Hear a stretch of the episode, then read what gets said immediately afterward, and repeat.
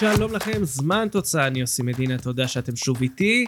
את הפרק הזה, כמו את שאר הפרקים, אפשר למצוא בכל אפליקציית פודקאסים אפשרית. המון תכנים, כל הזמן בפייסבוק, בטוויטר, בטלגרם וגם ביוטיוב. מי שאוהב לראות דברים בווידאו או רוצה לראות את הפרצוף שלי. יאללה, אל הפרק. תראו, בשנים האחרונות נורבגיה מאתגרת את מבחן הקור של הכדורגל האירופי.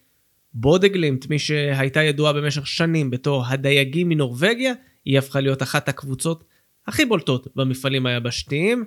זה התחיל מרבע גמר קונפרנס ליג ב-2022, בעונה שעברה הם הגיעו לפלייאוף ליגת האלופות, ומשם הודחו לבתים של האירופית ולנוקאוט של הקונפרנס ליג. גם העונה, בודה גלימט הולכת לעלות לנוקאוט בקונפרנס ליג, עונה שלישית ברציפות. במשך כל הזמן הזה דיברו בעיקר על מזג האוויר בבודה, אז הנה שיעור גיאוגרפיה קצר.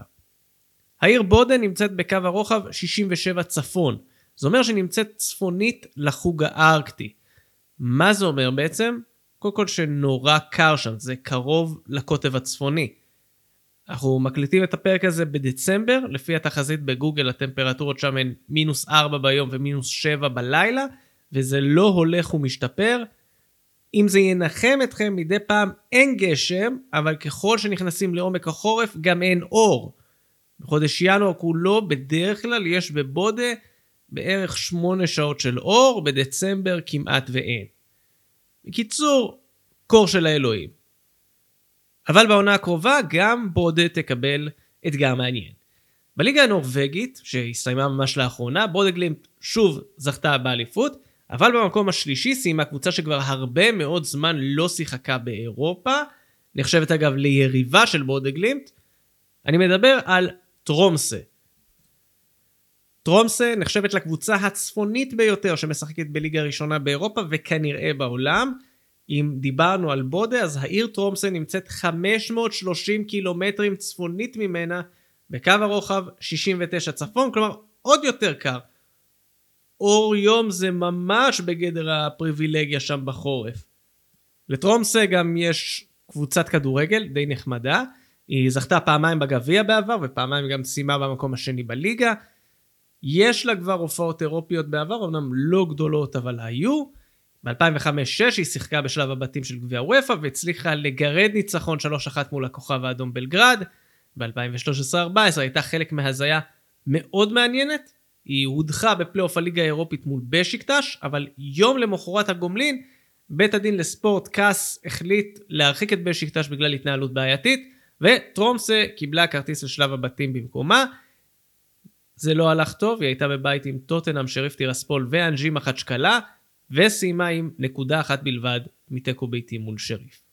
זו עונת הקאמבק של טרומסה, היא תשחק במפעלים האירופיים לראשונה מאז 2014-2015, תסגור כמעט עשור מאז הפעם האחרונה שהיא שיחקה שם, אז היא הודחה מול יריבה שקור ממש לא מפחיד אותה, בטח כשזה משחק מוקדמות באוגוסט, ויקינגור גוטה מאיי פארו. בכל זאת, אחד הרגעים הזכורים של טרומסה במפעלים האירופיים היה בסיבוב השני של גביע המחזיקות בעונת 1997-8.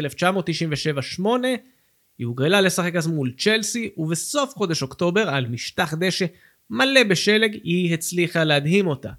זה היה משחק מותח, שבו היא עלתה בדקה ה-19 ליתרון 2-0, ובדקות הסיום התחיל פינג פונג בשני הצדדים, ג'אן לוקה ויאלי צימק בדקה ה-85, אולה מרטין אורסט העלה ל-3-1 בדקה ה-86, וויאלי השלים שער נוסף בדקה ה-90. בגומלין זה כבר הלך פחות טוב, וצ'לסי הביסה את טרומסה 7-1.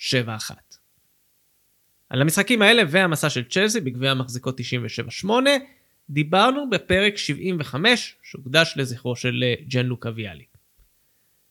אז אם נחזור לטרומסה, מי תקבל הזדמנות לטוס רחוק רחוק ולקפוא מקור גם ביולי-אוגוסט? נחכה ונראה, אתם כבר יודעים שמוקדמות קונפרנס ליג זה חגיגה בפודקאסט הזה.